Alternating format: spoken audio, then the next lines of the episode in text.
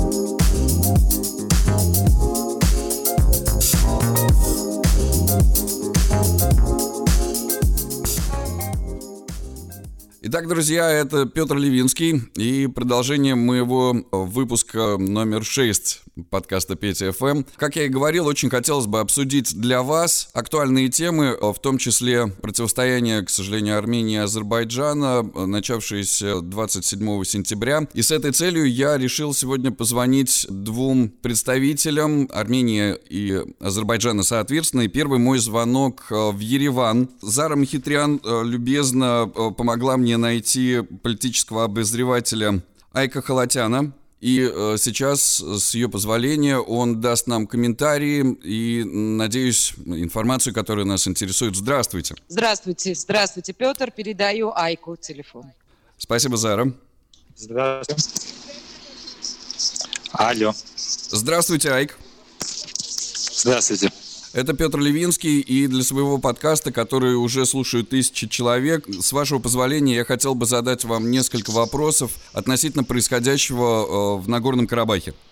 Пожалуйста, дело в том, что да. все мы хотим просто правдивой информации. И я попрошу вас э, сейчас вашу точку зрения, ну, по возможности без эмоций, конечно, для вас это сложно, я просто оговорюсь, изложить нам факты. С 27 сентября идут военные действия. Что предваряло эти события? Введите в курс дела и по порядку расскажите просто хронологию происходящего нашим слушателям.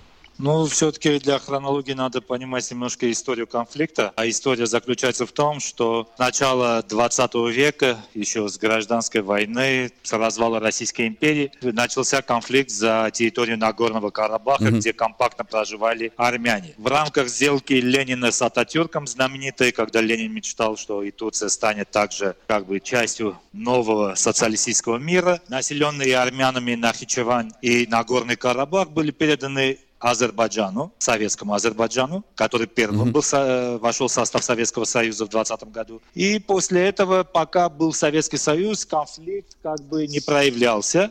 Но с ослаблением Советского Союза в 80-х годах, когда начал поднимать рост национализм, этот конфликт вспыхнул с новой силой, когда произошли погромы армян mm-hmm. в Сумгаите, в Баку, Кировабаде, это нынешняя Гянджа. И люди Нагорного Карабаха решили, что они не хотят жить в этой стране, где армян убивают лишь за то, что они армяне, хотят как бы очистить эту территорию от армян. Хочу напомнить, что, к примеру, если в Нахичеване примерно половина была пропорция, там, 50 на 50, даже немножко больше армян, чем азербайджанцев в этих 20-х годах, то уже к 30-м там практически армян не осталось, их выдавили. В силу специфики своего менталитета с карабахскими армянами это не удалось. Люди крепко держались за свою территорию, но при этом планомерно шло как бы изменение этнического состава региона. Так. И, к примеру, если всего несколько процентов было на начало 20-х годов азербайджанцев на Горном Карабахе, то уже к 80-м это было более 20% процентов населения. Поэтому, когда началась война, надо еще один момент хочу особо отметить, что Нагорно-Карабахская автономная область выходила из Советского Союза и из состава Азербайджана в полном соответствии с советским законодательством. Потому что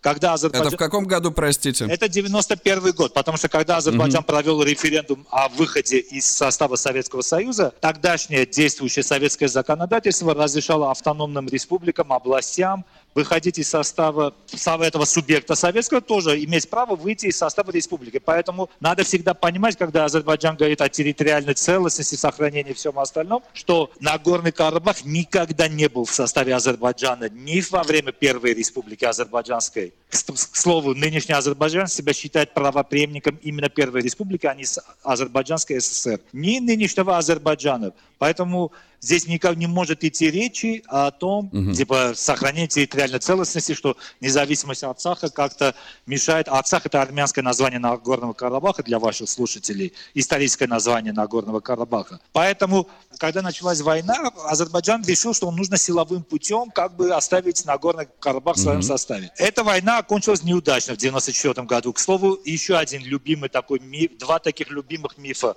азербайджанской стороны. Первое – это четыре резолюции Совбеза ООН. Я хочу напомнить, и об этом почему-то никто не любит вспоминать в Азербайджане, что все эти четыре резолюции были призваны прекратить огонь в Нагорном Карабахе, прекратить войну.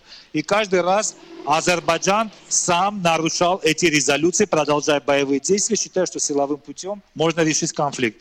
И другой любимый Айк, простите, мы сейчас говорим о событиях 90-х Я- годов. Да, да. И другой любимый миф азербайджанской стороны о миллионе беженцев, но почему-то забывают упомянуть, что из этого миллиона беженцев более 400 тысяч это армяне. Из Баку, Кировабада и других городов э, Азербайджана. Поэтому, опять повторюсь, с этого момента начался переговорный процесс в рамках так называемой Минской группы ОБСЕ, в составе которой были три сопредседателя. Это Россия, США и Франция. И Мы нас- продолжаем говорить о 90-х, Айк не, вводит это нас, уже э, вот после войны 94 года, после подписания перемирия в Бишкеке в мае 94 года начался переговорный процесс. В Он 90-х, прох- да. Да. Ну, он начался с 90-х и шел до, фактически до 27-го. Хотя, в принципе, он и сейчас продолжается в некоторой степени, но до этого... А с каким, а- Айк, простите, а с каким успехом вообще шел этот переговорный процесс э, с 94 года и вот до нынешних событий? Смотрите, были несколько моментов, когда казалось, что вот-вот соглашение может быть подписано. Это и был и Киев когда... На э, каких условиях должно было, могло бы Ну, быть смотрите, подписано я- это соглашение? Смотрите, я вот сейчас э, вернусь к последнему такому моменту, когда вот казалось, стороны едут подписывать. Не казалось, стороны ехали в Казань, российскую, когда был президентом Дмитрий Медведев, подписывать соглашение. И тогда армянская сторона шла на очень большие уступки, отдавая ря- ряд районов вокруг бывшей НКО, которые мы считаем освобожденными территориями, в обмен на статус Нагорного Карабаха, независимый статус Нагорного Карабаха. Фактически уже с 2000-х годов начиная с мадридских принципов и всего остального 2007 года, когда были приняты сторонами как основа для переговорного процесса мадридские принципы, ну, если утрированно говорить, была такая формула. Статус в обмен на территории. То есть получалось так. Азербайджан признает независимый статус Нагорного Карабаха. В обмен на это армяне соглашаются возвратить некоторые районы или большинство районов вокруг бывшей территории НКО. Сама территория НКО становится как бы независимой. Айк, почему вы говорите возвратить? А потому что эти территории сейчас под контролем армян, ну, были под контролем армянской стороны. Сейчас, конечно, в результате военных действий произошли объединенные определенные изменения, но тогда речь шла вот об этом, что так как эти территории под контролем армянской стороны, в, в обмен на признание независимости армянская сторона должна была их вернуть. Мгм. А из- изначально это были территории э, Азербайджана или... Смотрите, э, тут немножко сложный вопрос, Конечно. да, вот, да, э, э, смотрите, исторически это считается, ну, вот я как армянин считаю эту часть, э, эти земли частью исторической территории Армении. Мгм. Но они входили в состав Азербайджанской ССР и не входили в состав вот Нагорно-Карабахской автономной области э, в рамках как бы вот э, Азербайджанской ССР. Поэтому тут немножко сложный вопрос. Армяне эту территорию рассматривают как свои исторические земли, но при этом, опять же, повторюсь, все, вла- все власти Мгм. армянские согласны были в рамках соглашения, вот пакетного урегулирования конфликта, вернуть эти районы. Ну, то есть Но- уступить. Да. А Азербайджан в целом не хотел решения этого на компромиссной основе и считал, что и эти районы должны быть возвращены, и Нагорный Карабах не должен получить э, независимость. Поэтому и в итоге, и начиная уже с 2014 года, фактически взял курс на эскалацию ситуации в зоне кон- конфликта и попытку решить конфликт силовым путем. Айк, спасибо. Я напомню слушателям, мы разговариваем с политическим обозревателем Айком Халатяном. Он сейчас находится в Ереване. После небольшого перерыва мы продолжим. when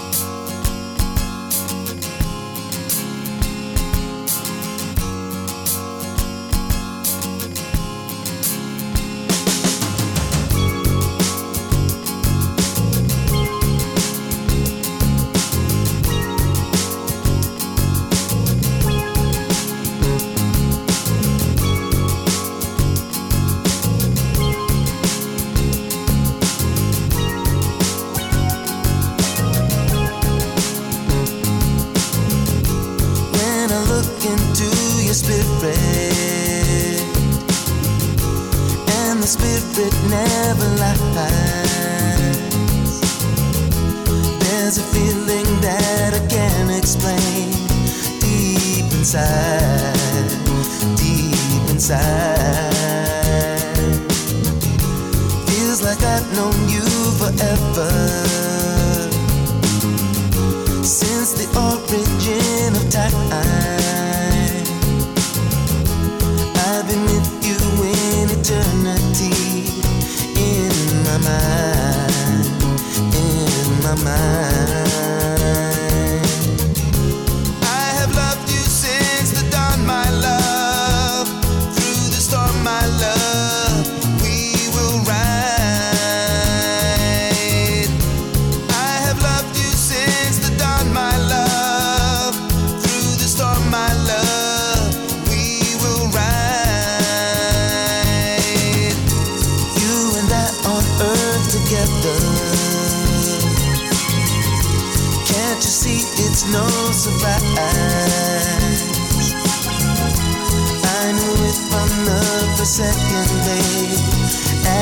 As I looked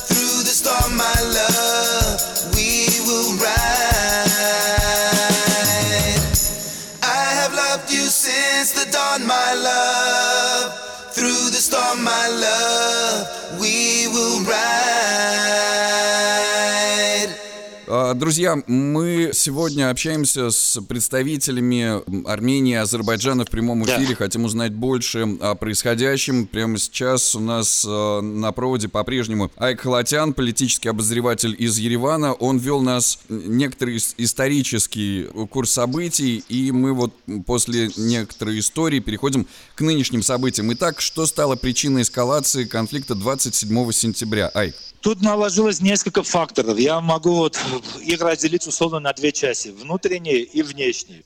Смотрите, внутренняя проблема в чем? Ильхам Алиев, президент Азербайджана, долгие годы проводил в Азербайджане политику армянофобии, жажду реванша и вдалбивал людям в голову, что этот конфликт мы будем решать даже силовым путем, если понадобится. Это внутренний момент. И пришел момент, знаете, когда он сам себя загнал в ловушку, когда ты людям там десятки лет говори, более 10 лет твердишь, что мы должны решить конфликт силой, мы можем решить конфликт силой, приходит момент, когда ты вынужден как, как-то реагировать уже на общественные настроения. Да? Уже если тогда сигнал шел сверху вниз, то уже начал идти сигнал и снизу вверх. Свидетельством чего стали вот эти митинги в июле этого года в Баку, когда ну, для нормального человека как-то было немножко дико смотреть, как тысячи людей вышли на улицы Баку с призывами начать войну. Но это случилось. Это первый момент. Второй это все-таки внешний, э, внешний фон. Надо понимать, что в этом конфликте очень деструктивную, негативную роль играет Турция.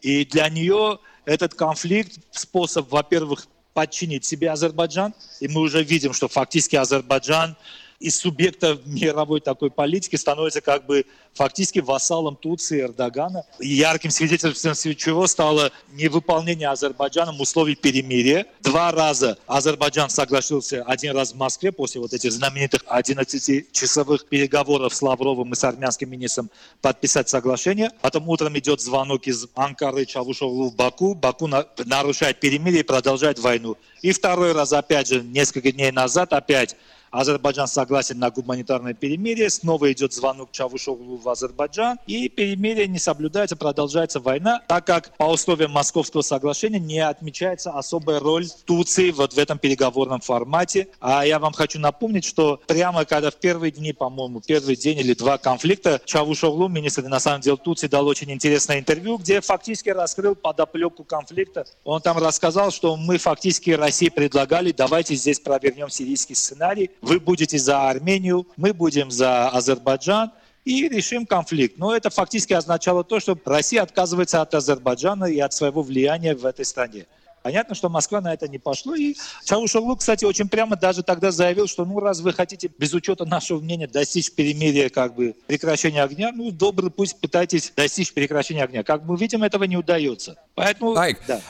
Э, ск- Скажите, пожалуйста, а, э, сколь велико, по-вашему, давление Турции на Азербайджан? Ну вот я вам это уже отметил, что вот фактически получается, понимаете, это немножко бредово выглядит, когда министр иностранных дел Азербайджана едет в Москву, 11 часов ведет переговоры, а согласно публикациям СМИ, он даже отлучался, чтобы связаться в Баку, получить какие-то там разрешения, договоренности. Мы- Я могу предполагать, да, ради чего министр может уезжать со встречи и возвращаться. И потом, сразу после этого следует звонок Чаушоглу в Баку, и Азербайджан не останавливает войну, продолжает войну. Ну, это же понятно, да, что фактически и опять повторюсь, в этом соглашении было подчеркнуто, что переговорный формат не меняется. Он будет опять же продолжаться в рамках Минской группы ОБСЕ. Сопредседатели Минской группы это Россия, Франция, США. И получалось так, что Турция не получает никаких дивидендов явных политических от этой войны. В ответ на это Турция сказала, что ну раз вы хотите без нас этот вопрос, без учета повышения нашей роли в этом конфликте, в регионе, во всем остальном, тогда сделаем так, что война будет продолжаться. Вот а это и говорит о степени влияния. А о других моментах говорит то, что фактически даже, смотрите, мы все знаем, какие сложные отношения между у России с США, с, с Европой, да, с Францией, с другими странами. Это ни для кого не секрет. Но когда три такие Айк. разные страны прямо заявляют, что Турция перекидывает боевиков из Сирии и Ливии в зону Карабахского конфликта, чтобы они воевали на стороне Азербайджана. А недавно была очень интересная публикация в «Коммерсанте», я даже не исключаю, что это какие-то сливы из высокопоставленных источников были о том, как турецкая авиация участвует, как турецкие операторы беспилотников участвуют в этом конфликте, что все планированные операции осуществлялось турецким генштабом. Это уже можно сделать вывод о другом, о роли Турции во всей этой истории и влиянии Турции на это все.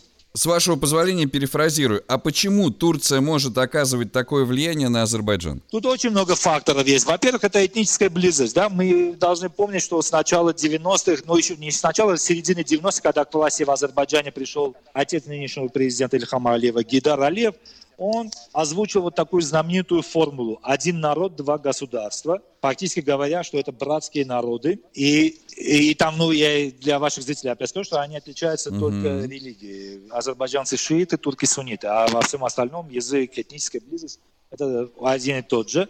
Безусловно. И, да, и даже такой секрет открою, например, в Армении не говорят азербайджанцы, ну, обычные люди, они говорят турки. Турк.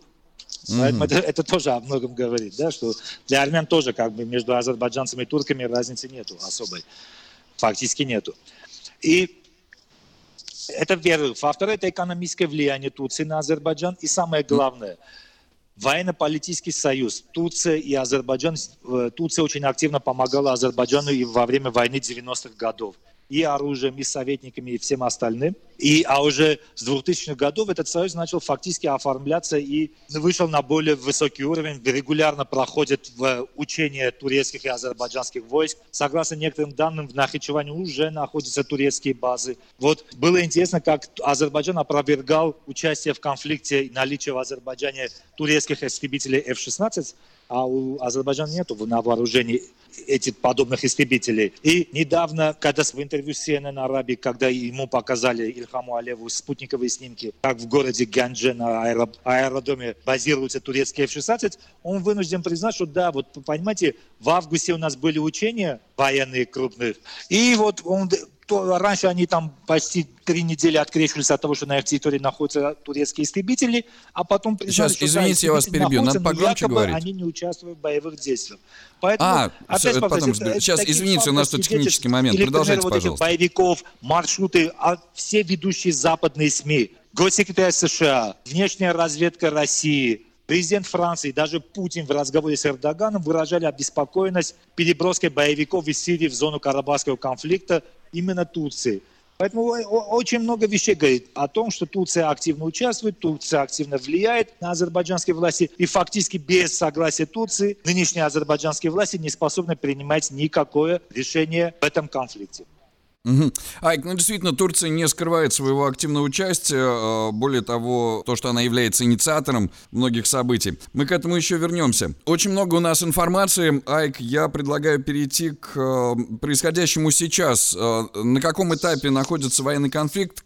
Как вы считаете, есть ли какие-то шансы, что он будет прекращен или хотя бы заморожен в ближайшее время? Слушаем вас. Смотрите, две попытки России и Франции уже не увенчались успехом. Завтра пройдут переговоры глав МИД двух стран в Вашингтоне при посредничестве Помпео. Посмотрим, удастся ли госсекретарю США, сможет ли он быть более эффективным, чем его российский коллега. Но в целом ситуация сложная, понимаете, у Азербайджана не настроен на какой-то компромисс. Ему кажется, что сейчас самое удобное время решить конфликт силовым путем, полностью очистить Нагорный Карабах от армян и как бы фактически закрыть вопрос. Поэтому, к сожалению, мне кажется, что единственный способ, который может привести в чувство власти Азербайджана, официальный Баку, это силовое решение, это если армянские войска остановят и даже отбросят на новые позиции, новые территории освободят, только это может привести в чувство азербайджанской власти. К сожалению, мне кажется, они понимают только язык силы. Айк, следующий вопрос, с вашего позволения. Итак, э, сегодня мы записываем этот э, подкаст 22 октября. Господин Пашинян э, заявлял, что он не видит альтернативы военному решению этого конфликта, в то время как Азербайджан утверждал сегодня же, опять же, в СМИ, что они готовы к переговорному процессу. Как вы относитесь к этим двум заявлениям? Нет, ну, знаете, смотрите, вы немножко вырываете слова Пашиняна из контекста, потому что я готов перефразировать, скажите Не, как. я скажу, Пашинян по-другому сказал. сказал. На данный момент дипломатического решения нету, потому что Азербайджан не готов к каким-либо компромиссам. А когда вы цитируете азербайджанское руководство, это знаете, как был советский такой знаменитый мульт, мультфильм? Я цитирую заголовки. Не, я говорю такой, назывался «Баба Яга против». Когда мы были за мир, почему-то Азербайджан хотел войну. Когда, как только руководитель Армении сказал, что на данной ситуации как- пока Азербайджан не готов к каким-либо компромиссным решениям конфликта, дипломатического решения нету, президент Азербайджана сразу же заявил о том, что мы готовы к переговорам. И при этом, кстати, к слову, сегодня он также заявил, что ну, максимум, на что мы согласны, это культурная автономия армян в Азербайджане. Ну, понимаете, это бред. В стране, где делают национальным героем Рамиля Сафарова, который убил спящего армянина, и его делают героем лишь на том основании, что убитый был армянином, извините, какая культурная автономия или какое совместное проживание армян и азербайджанцев в составе Азербайджана. Это невозможно. Когда людей... Я поэтому говорю, вот вы говорите переговоры. Те перего- Под переговорами Ильхам Алиев понимает капитуляцию армянской стороны. Этого не будет. Никогда. Итак, в ближайшее время э, мы, к сожалению, можем констатировать только перспективы военного развития этого конфликта, да? Единственный вариант решения не военным путем – это более активное вмешательство стран председателей, в первую очередь России. И, к слову, среди правящей э, ру- руководства России уже звучат заявления о возможном проведении силовой операции по принуждению к миру. И, А этот месседж в первую очередь обращен к Азербайджану, который хочет силовым путем решить и воду миротворцев. Поэтому единственное, есть или тут два, ва- два варианта, по мне, вот лично, к сожалению. Это или идет война между Арменией и Азербайджаном, между Арцахом и Азербайджаном до победного конца. Или второй вариант, сильные мира сего, в первую очередь это Россия, США, делают какие-то шаги и принуждают Азербайджан сесть за стол переговоров и на основе компромисса решить этот конфликт с учетом права народа Арцаха, армянского населения Арцаха на самоопределение, как это записано международном праве и в основополагающих принципах ООН и Хельсинского акта. Бабуся. А, кстати, по скриптумам, один маленький вопрос. Один небольшой лишь слух, помимо официальной информации, хотел с вами обсудить. Участие Израиля. О, это очень интересная история. Потому что фактически самую Вкратце большую проблему армянской стороне доставляют израильские беспилотники и израильские противотанковые комплексы «Спайк». И, знаете, у меня очень большая симпатия к Израилю и к еврейскому народу, которые смогли достичь вот такого успеха. Но для меня, знаете, вот этот конфликт, такой парадокс родился у меня, я не могу понять, как Эрдоган заявляет, что Иерусалим – это исламский город, он говорит, что мы должны его вернуть, но фактически в этом конфликте Израиль воюет на одной стороне с Эрдоганом и Турцией против Армении и армян. И фактически... То есть вы считаете? Что? То есть вы считаете, что Израиль, да, участвует э, с- со Израиль стороны продал на Турции и более 5 Азербайджана? миллиардов оружия Азербайджану для подготовки к этому конфликту. И даже сейчас, как во время войны, очень много информации появилось о том, что до сих пор идут поставки вооружения из Израиля в Азербайджан, как бы в поддержку Азербайджана. Поэтому мне все-таки хочется, чтобы все здравомыслящие люди в израильском обществе подняли свой голос и сказали, что народ, который сам прошел через Холокост, через этни- уничтожение лишь на основе своей национальной принадлежности, не должен участвовать в подобном преступлении против другого народа, и тем более помогать Эрдогану и Турции, которые фактически прямо заявляют о своих претензиях к Израилю и к еврейскому народу. Потому что то, что сейчас делает нынешнее израильское руководство, это ничем иным, как предательством принципов собственного государства и действием во вред собственного государства я назвать не могу. Спасибо. Айк Халатян, политический обозреватель на прямой связи э, из Еревана, дал нам свои комментарии. Всего доброго. До свидания.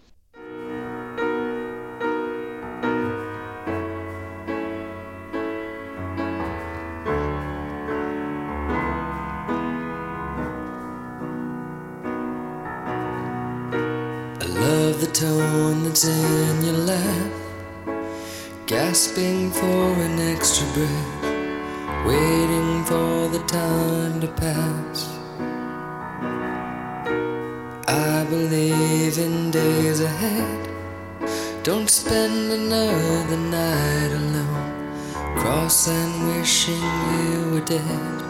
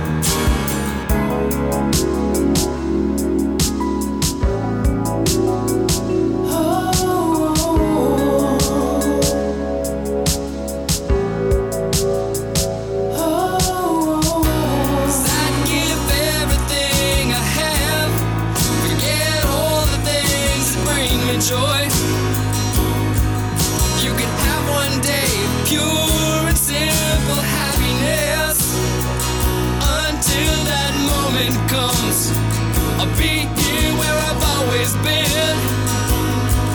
Gonna be your friend until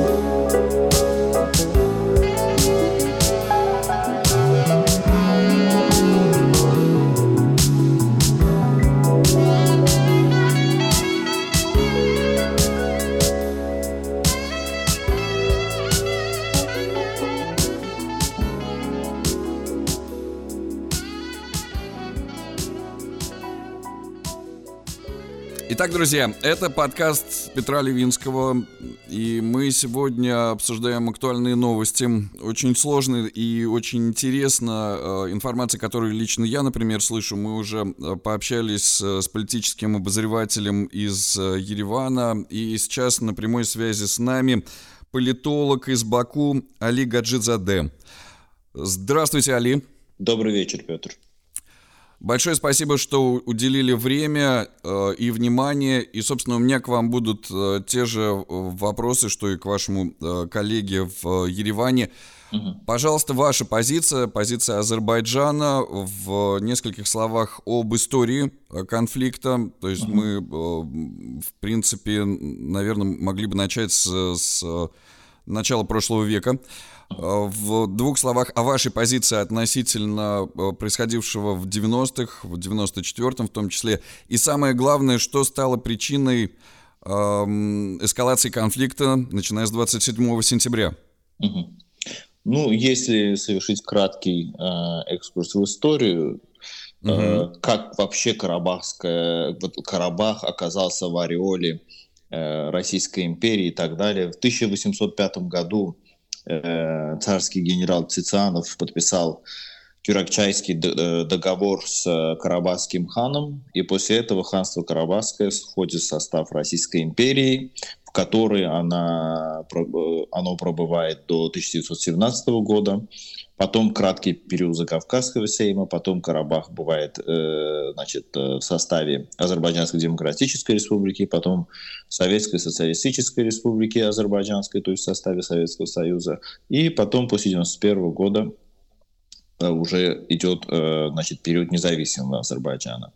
Э, Хотя армянская сторона говорит, что Карабах никогда не был в составе Азербайджана, есть гигантское количество карт, документов советских, э, царских и так далее, где указывается, что Карабах э, в составе Азербайджана. И даже Кюрякчайский договор, он заключается с карабахским ханом, он был феодальным азербайджанским правителем, то есть правителем одни- одного из феодальных азербайджанских государств.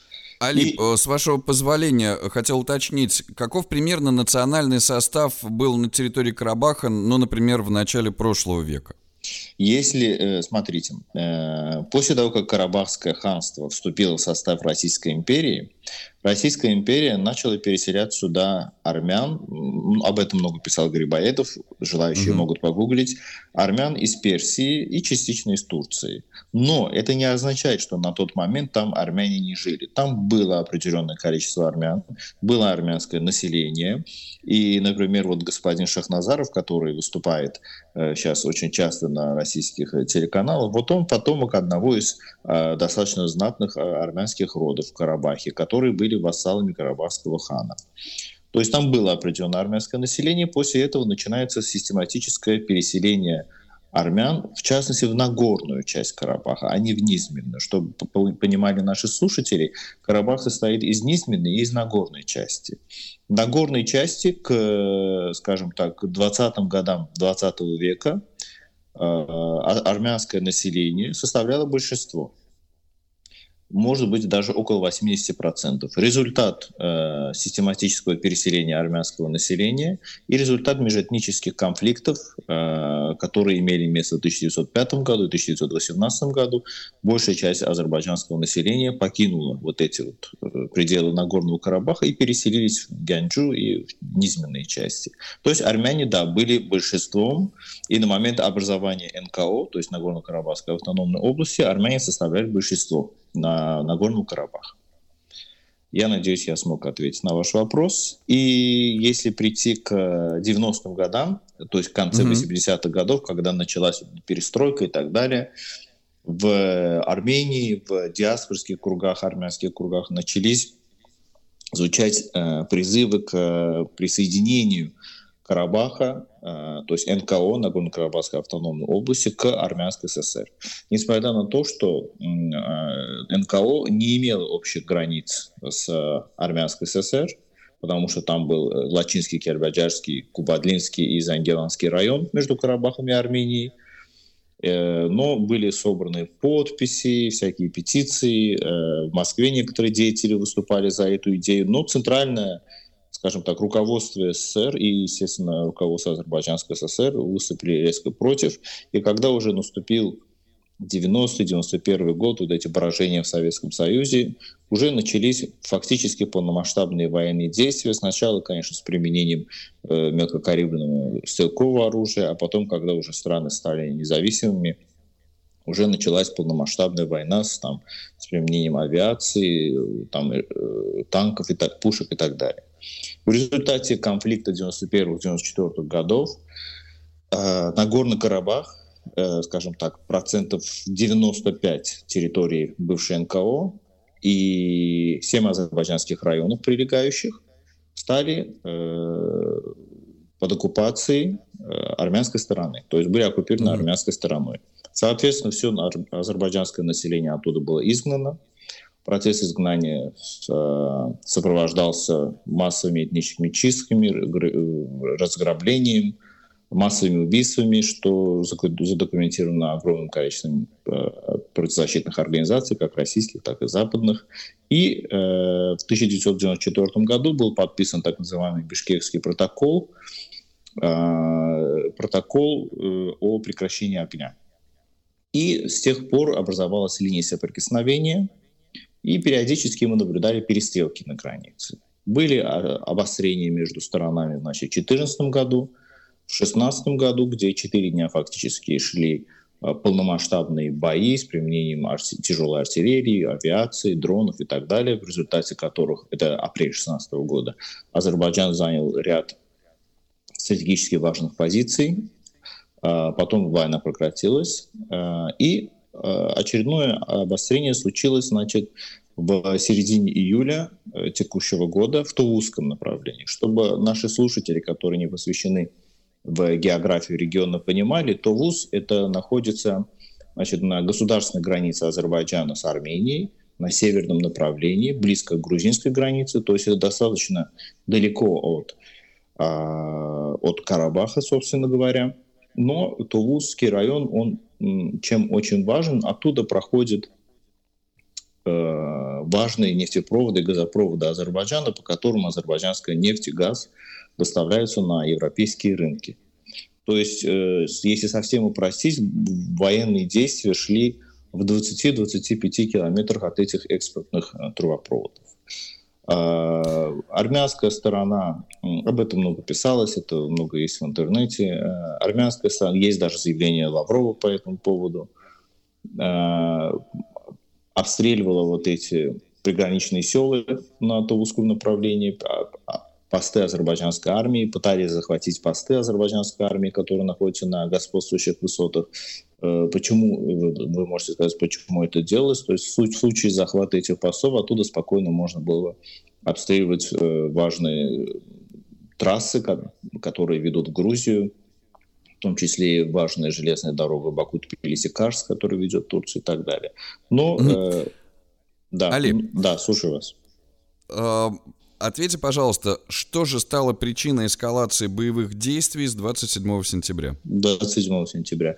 Э, до 27 сентября, несколько дней до этого, продолжались э, обстрелы с армянской стороны. Обстрелы в основном сел, сел, которые оказались в, на линии соприкосновения. Есть mm-hmm. некоторые села, которые они буквально в километре от линии соприкосновения. Есть те, которые там в 700-800 метрах от линии соприкосновения. Конечно, азербайджанская сторона отвечала, но, э, ну, как вам сказать, эти обстрелы, они периодически были. То есть это не было ничего нового для сельчан и для азербайджанской стороны. Но 27-го рано утром, где-то в 5.40, 5.35, вот так, утра, угу. Э, эти села подверглись уже артиллерийскому обстрелу. Там были жертвы. Со стороны. Армении? Да, со стороны Армении, но не со стороны как бы территории Армении, а со стороны оккупированных азербайджанских районов, но, э, конечно, руками армянской армии. То есть угу. нужно понимать, что есть граница Азербайджана с Арменией, откуда они тоже иногда обстреливают. Но, но это отстрел был не со стороны, не с территории Армении, а с территории Карабаха, то есть оккупированных территорий Азербайджана. И азербайджанская армия начала э, контроперацию. Контрнаступление. Но, да, но до этого, если вы проследите по СМИ, за 2-3 недели, даже нет, я ошибаюсь, начиная с июля месяца, когда произошел вот этот инцидент на Тувузском направлении, президент Азербайджана в своих интервью иностранным СМИ несколько раз э, и в том числе и во время выступления в ООН, несколько раз э, заявлял о том, что у нас есть информация, что Армения готовится к военной провокации, Э, но ничего не было. То есть реакции не было. Реакции не было, и вот 27-го произошло это, разрушение, убийство, и вот началась операция, которая, собственно говоря, и по сей день продолжается. Ну, то есть по, по позиции Азербайджана в ответ на провокации э, со стороны э, военнослужащих Армении. Да. Спасибо. Друзья, мы ненадолго прервемся. И я напомню, что у нас э, в эфире на прямой связи из Баку политолог Али Гаджизаде. Буквально через несколько минут он ответит еще на несколько наших вопросов. Это Петр Левинский и подкаст Петя ФМ.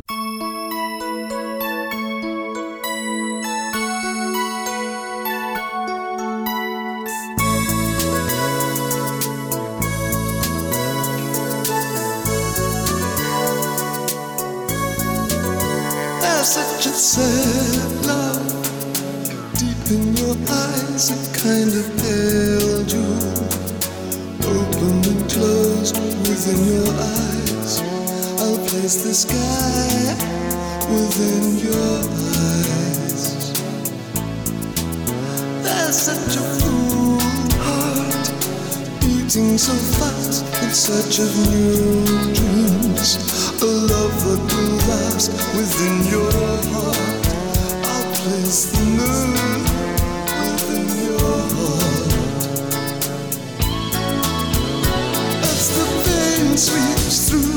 makes no sense for you. Every thrill is gone, wasn't too much fun.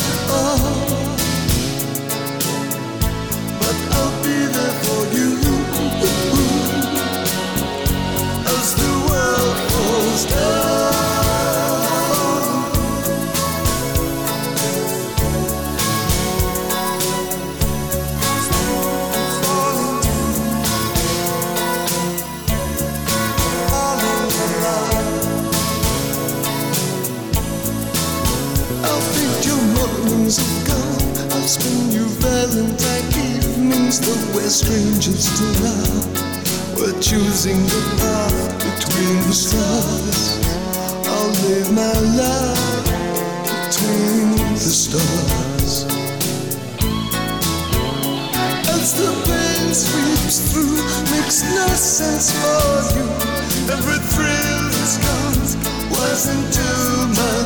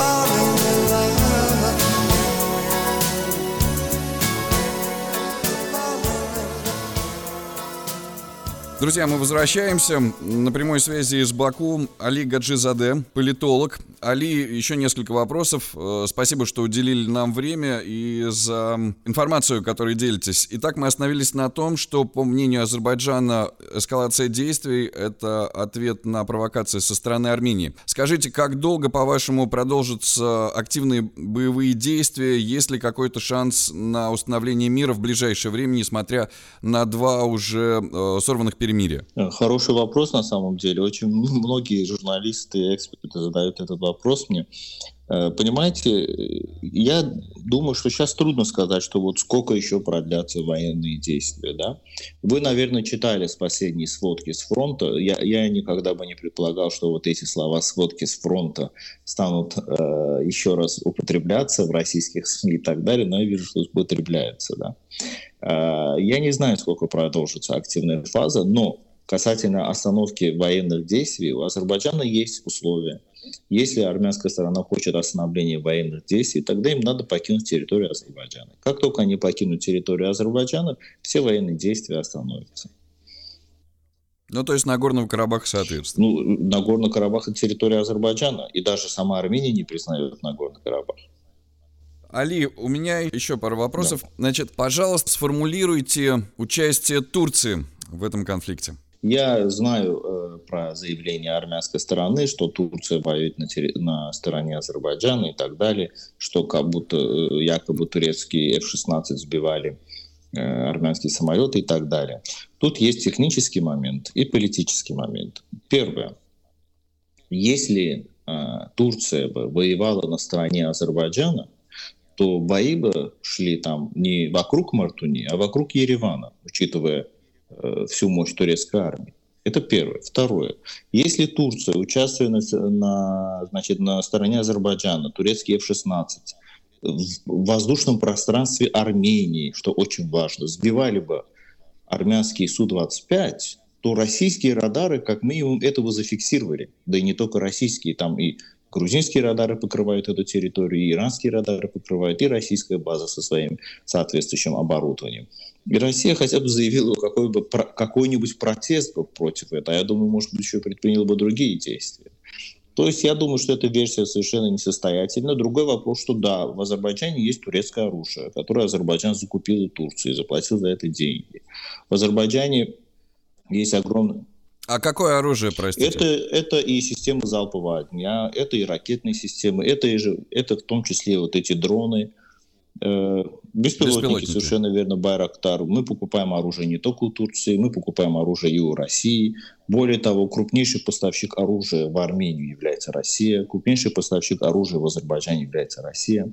Ну, О, да, это очень показательный момент, спасибо, да, что и подметили. есть еще очень гораздо более важный момент. Азербайджан покупает это оружие за рыночные цены. Армения же либо получает это бесплатно по линии ОДКБ, либо получает это оружие со скидкой, но как со скидкой? Это оружие еще и оформляется в кредит. То есть, условно, если что-то стоит за 10 долларов, они получают за 7 долларов, но эти 7 долларов они не платят, они оформляют кредит. То есть вот есть еще такая разница.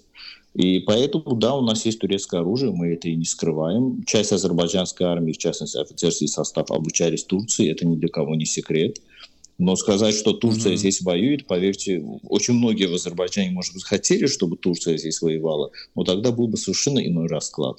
Просто э, с армянской стороны политики, вот, э, которые пришли во власть э, с, с улиц, они думают, что такими трюками можно будет вовлечь в конфликт Россию, э, как бы в противовес Турции, да, и поэтому тиражируются вот всякие такие лозунги. Но я еще раз повторяю, очень многие люди в Азербайджане хотели бы, чтобы, может быть, Турция здесь воевала, но такого нет. Спасибо, Али. А, Почему Турция может оказывать такое влияние на Азербайджан сейчас, по-вашему? А Турция на самом деле не оказывает никакое влияние на Азербайджан. Мгм. Турция союзник Азербайджана. Турция братский народ с нами. Есть некоторые братские народы, которые между собой воюют, например. Не будем говорить, какие страны, вы, наверное, понимаете. Так. А есть братские народы, которые дружат. Если вы посмотрите на Турцию, то в Турции около 30 миллиардов долларов азербайджанских инвестиций. А Азербайджан э, один из крупнейших инвесторов в энерго в энергоносители в Турции, в переработку, транспортировку, продажу и так далее. Азербайджан один из крупнейших инвесторов в ряд очень стратегических сфер в Турции. Азербайджан э, один из крупнейших поставщиков энергоносителей в Турцию. Это еще кто на кого влияет, еще надо посмотреть. Но в Азербайджане нету никаких военных баз Турции. Азербайджан, в отличие от Армении, не отдавал Турции какие-то свои предприятия стратегические за долги. Азербайджан не имеет никаких долгов, кредитов перед Турцией. Так что люди, которые говорят, что Турция влияет на Азербайджан и так далее, я думаю, они взаимно друг на друга влияют, исходя из своих национальных интересов. Спасибо, Али. Э, Такой еще вопрос, э, тоже по скрипту. Вы можете как-то прокомментировать э, слухи об участии Израиля в конфликте? Поверьте, столько, сколько людей хотели бы участия Турции в Азербайджане, столько же людей хотели бы Израиля. Мы покупаем оружие у Израиля на миллиарды долларов. Это ни для кого не секрет. Это все знают, это открытая информация. В том числе беспилотники. В том числе и беспилотники, безусловно, ракетные системы ЛОРа, беспилотники и так далее. И то есть, если учитывать это, то есть мы используем израильское оружие, но мы используем и российское оружие. Это, это, это же не означает, что и Россия тут участвует. Мы используем украинское оружие, белорусское, чешское, китайское, пакистанское, итальянское и так далее, и так далее. То есть говорить, что Израиль тут участвует, Израиль поставляет оружие. Израиль поставляет оружие в огромное количество стран. Это же не означает, что Израиль там воюет. Понимаете, Ну, есть... знаете, а от Да. мысли об участии России я бы тоже не, так не спешил отказываться.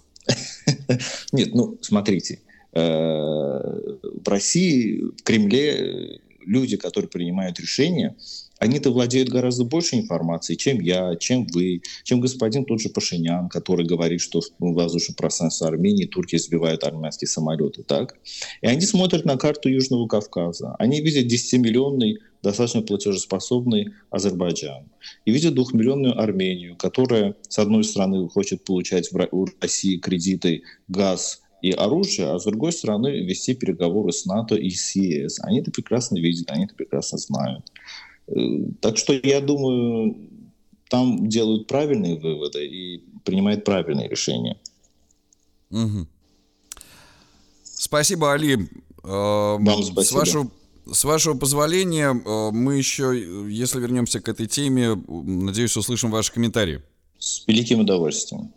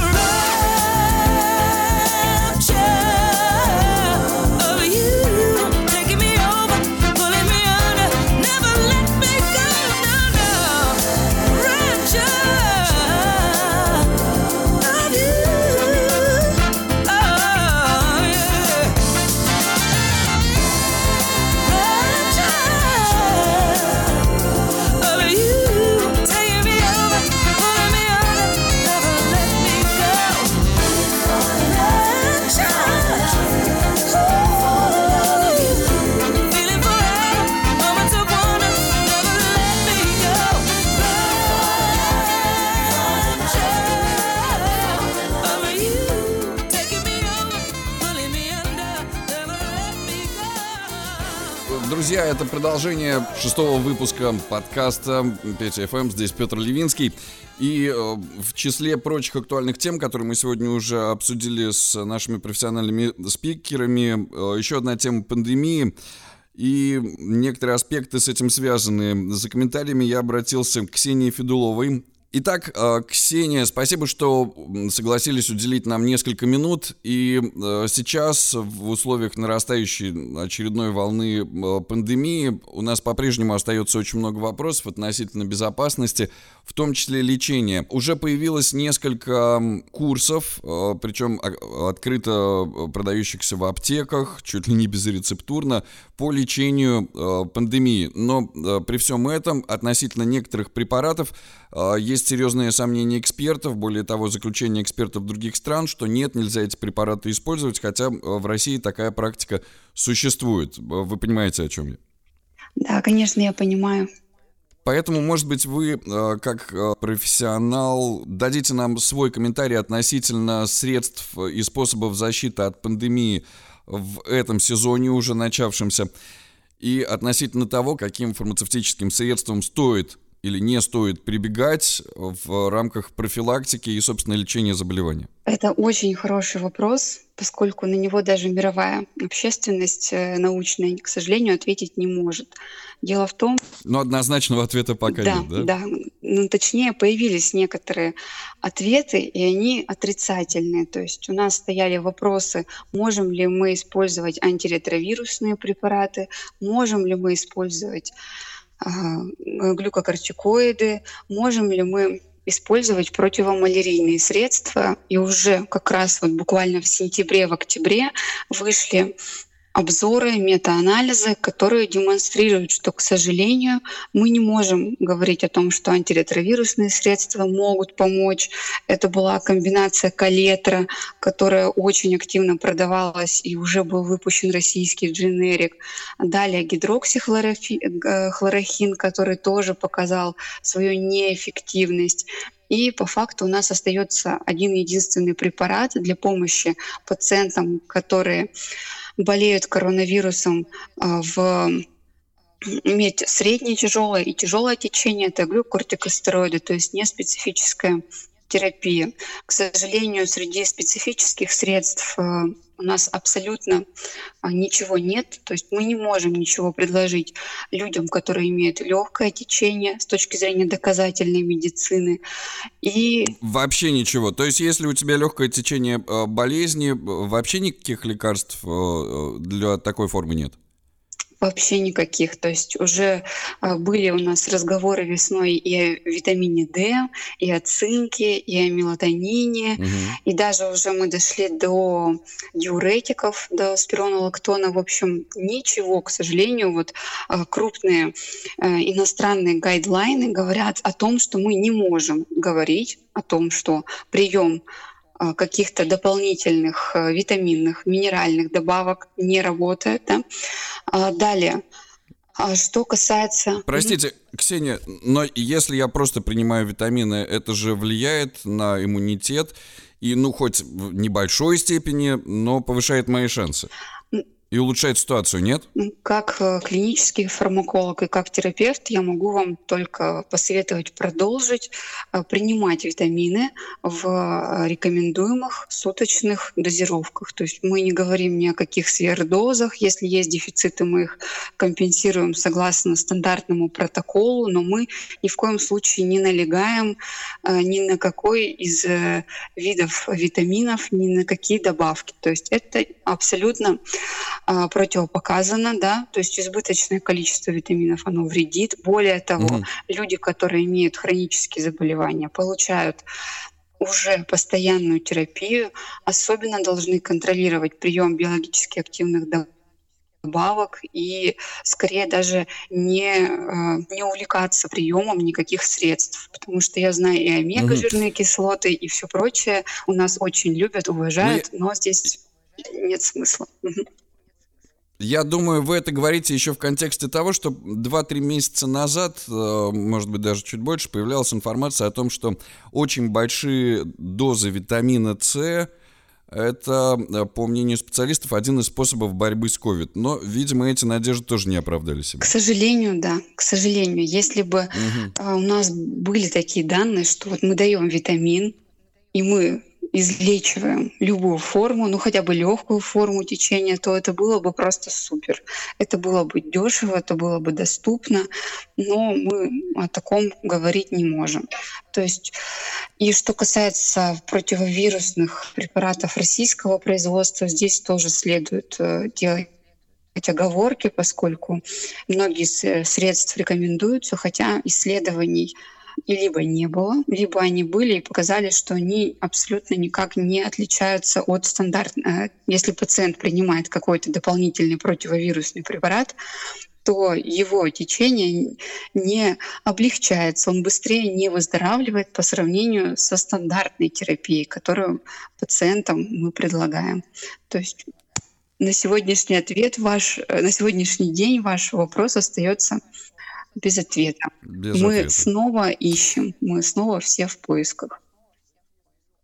То есть, если легкая форма течения болезни, там, ну, витамины, если вы принимали, так и принимайте, но никаких других лекарств э, э, принимать и не обязательно, потому что именно от COVID они не помогают. А, а что вы, кстати, посоветовали бы принимать в это время? По- По-прежнему ничего или что-то поддерживающее, иммуностимулирующее? Ну, что касается иммуностимуляторов, здесь тоже однозначно я придерживаюсь той позиции, что иммуностимуляторы, которые имеются у нас в доступе, это интерфероны в виде ректальных свечек, в виде назальных капель, э, всевозможные гомеопатические средства, они не работают. Э, То есть единственное, что мы можем сделать для нашего организма, для того, чтобы хоть как-то помочь себе пережить этот период, это, конечно же, Мгм. занятие спортом, это нормальный сон достаточный, потому что дефицит мелатонина действительно снижает иммунитет, но при этом прием мелатонина извне в виде БАДов не гарантирует, что этот иммунитет улучшится. Затем, если вы имеете хронические заболевания, обязательно контролируем течение, корректируем терапию и не доводим себя до стадии декомпенсации, то есть не доводим до прогрессирования процесса. Если мы работаем в коллективе, проветриваем помещение регулярно, то есть обыкновенные обыкновенные меры, совершенно все стандартно. Занимаемся спортом, ведем активный образ жизни, не курим, не злоупотребляем алкоголем и другими психоактивными веществами. К сожалению... Спасибо, прекрасные, прекрасные советы. Ксения, а скажите, пожалуйста, можно ли ожидать все-таки э, в ближайшем обозримом будущем успешных разработок лекарств, помогающих бороться с COVID? Я думаю, что, конечно, мы можем ожидать, поскольку крупные фармацевтические э, компании действительно проводят исследования, пока у этих молекул нет даже имен, то есть они закодированы, и что-то интересное нас однозначно ожидает. Вот из компаний я видела у Pfizer какая-то идет разработка, более-менее что-то они получают положительные результаты. AstraZeneca тоже работает. То есть я думаю, что мы можем получить в какое-то ближайшее время хотя бы маленькие положительные новости. И э, снова к вам вопрос как э, к врачу, клиническому фармакологу. Скажите, как вы относитесь к российской вакцине? Можете ли ее рекомендовать? Почему нет? А, может быть, э, подтвердите или опровергните какие-то слухи? Ну, вы знаете, клинический фармаколог — это тот врач, который опира- старается опираться на метаанализы, на какие-то уже готовые данные, и на основании этих документов может давать какую-либо информацию. Все, что я видела по нашей вакцине, это очень маленькое количество данных, которыми очень сложно оперировать. Угу. То есть если мы смотрим официальную инструкцию, то э, кажется, что все буквально идеально, да, но мы знаем, что малое количество пациентов пока принимало участие, то есть у AstraZeneca это было 8 тысяч человек, э, там не было слепое исследование, то есть плацебо, плацебо контролируемое. Что касается российского исследования, к сожалению, нам не дают просто данных. То есть мы знаем, что эта вакцина есть, физически она уже существует, люди ее ставят. Угу. Ну и на этом все. То есть какие-то отдельные отрывки э, информация, обрывки информации из СМИ, что-то в Инстаграме появляется, какие-то отдельные мнения — специалистов. Вот очень все разрознено, очень все неоднозначно. Я видела критику э, именно людей, которые занимаются разработкой э, вакцин, но опять это такие вот скажем так, отдельные мнения на Фейсбуке, то есть не подтвер... mm-hmm. нет какого-то единого мнения у медицинского сообщества, ничего нигде никто никак не позиционировал, что за вакцину или против вакцины. Глобально я за вакцину. В принципе, я за вакцинацию. Mm-hmm. Вакцинация — это здорово. Вакцинация помогла нам уже побороть многие заболевания. Если появится вакцина действительно апробированная, безопасная, с подтвержденными там всеми данными, конечно, нужно будет прививаться. Пока нам не хватает данных. Мне бы не хотелось ругать наших российских коллег, однозначно говорить нет или говорить да, мы все идем строим, прививаемся. Я считаю, что мы, как пациенты, э, потенциальные, как потенциальные потребители, должны э, дождаться нормального ответа, развернутого на все наши вопросы. Какие побочные эффекты? Насколько хватает этого иммунитета? А, кто может использовать? Кому лучше не использовать? То есть больше данных требуется однозначно. Ну, значит, надо запастись терпением, потому что сейчас э, исследования э, вакцины начали или планируют в ближайшее время начать уже с, э, на детях 14-17 лет, причем состав не будет меняться по словам нашего Минздрава, э, видимо, будет изменяться только дозировка. Спасибо, спасибо, Ксения, э, что уделили время за ваши рекомендации и успехов в работе. Я бы еще хотела напоследок сказать, пожалуйста, не нужно скупать антибиотики, не нужно скупать антикоагулянты и прочие лекарственные препараты из аптек. Есть те люди, которым они действительно нужны, и оставьте, пожалуйста, эти все лекарственные препараты в аптеках и покупайте все только по рекомендации врача. Ну а если врач вдруг порекомендовал парацетамол, а его в аптеке уже нет? Но вот это вот, к сожалению, то есть та реальность, с которой мы столкнулись этой весной, когда действительно в аптеках не ну, было да. парацетамола. К сожалению, поэтому ждать э, диагноза врача, чтобы прийти на что-то уже отсутствующее, тоже палка о двух концах. Спорный вопрос, но в любом случае, это мое пожелание. Да, Ксения, эм, спасибо вам за все ваши рекомендации и еще раз успехов. Спасибо, до свидания.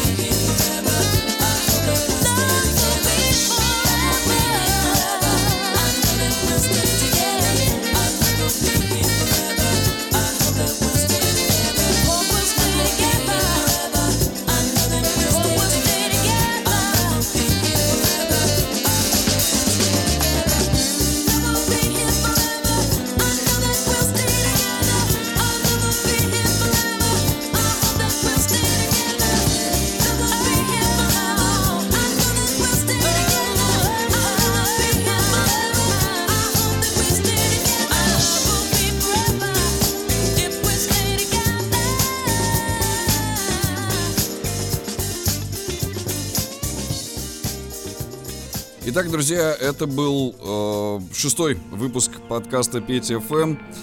Я рад, что мы смогли э, с экспертами обсудить э, темы, которые нас волнуют. Э, я еще представлю вам в соцсетях голосование на тему того, что бы вы хотели слышать в этом подкасте. У нас э, в гостях совсем скоро будет Лазарь Виноградский.